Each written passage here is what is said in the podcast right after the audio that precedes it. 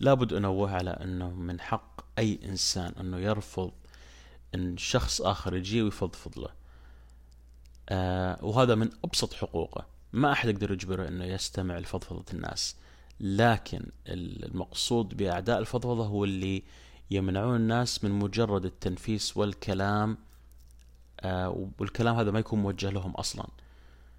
آه فهم بمجرد ما يشوفون الإنسان يحاول ينفس عن أي مشكلة أو عن أي ظرف على طول تبدأ عندهم عقدة المثالية ويبدون يحاولون يتهمون هذا الشخص إما بالضعف والسلبية والتسخط آه وممكن حتى يقدمون حلول آه يعني مستفزة.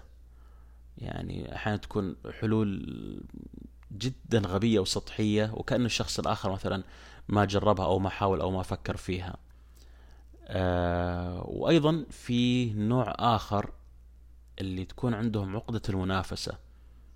إذا شافوا أحد يتكلم فتب يبدون يحاولون آه يعني إلا بالغصب يثبتون أنه لا مشاكلهم هم أكبر فبالتالي يعني لا تتكلم عن مشاكلك هذه إحنا مشاكلنا أكبر.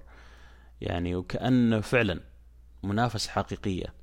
يعني كأنه الشخص اللي يحاول ينفس أو يفضفض كأنه يهينهم آه وكأنه يقول لهم أنتم ضعفاء وأنا مشاكل أكبر منكم فبالتالي أنا أقوى منكم. آه طبعا إيش مشكلة أعداء الفضفضة عموما؟ يعني في لها أسباب كثيرة. السبب الأول والأهم برأيي هي السطحية في التفكير. يعني بعضهم فعلا فعلا آه مو مستوعب أن الحياة مختلفة ظروف الحياة مختلفة. وبالتالي نتيجة الاختلاف الظروف تختلف مشاكل الناس. آه فهم يعني ينكرون الشيء هذا الواضح. أنا صراحة ما أدري ليش عموما أنه الواضح ما يكون واضح.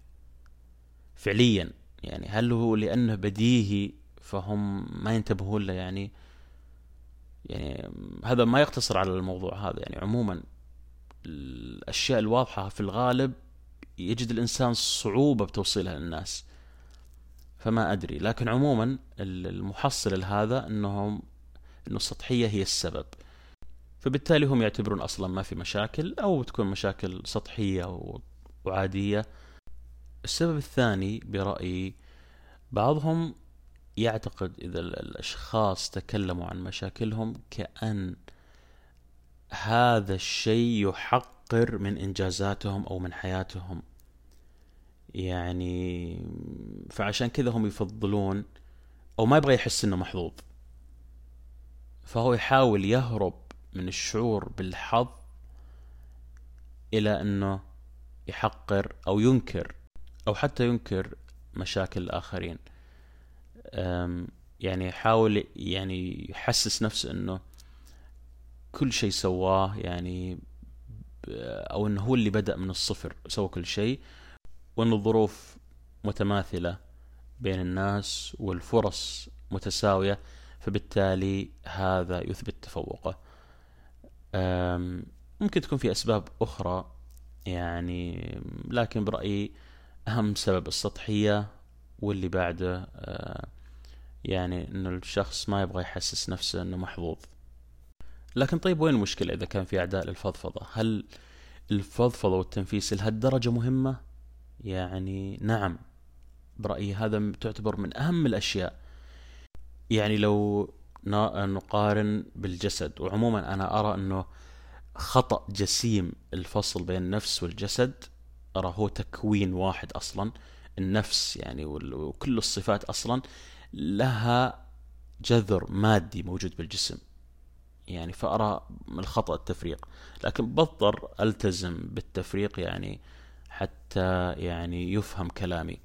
فعموما لو قارنا بالجسد الجسد يعني آآ آآ لابد يتخلص. في تكون عنده مواد تتشكل تؤذي الجسم فلا بد يتخلص منها. فلو ما تخلص منها راح يكون الجسد بيمرض باختصار. فنفس الشيء النفس يعني تتراكم فيها مشاعر سلبية. فلا بد الإنسان يتخلص من هذه المشاعر.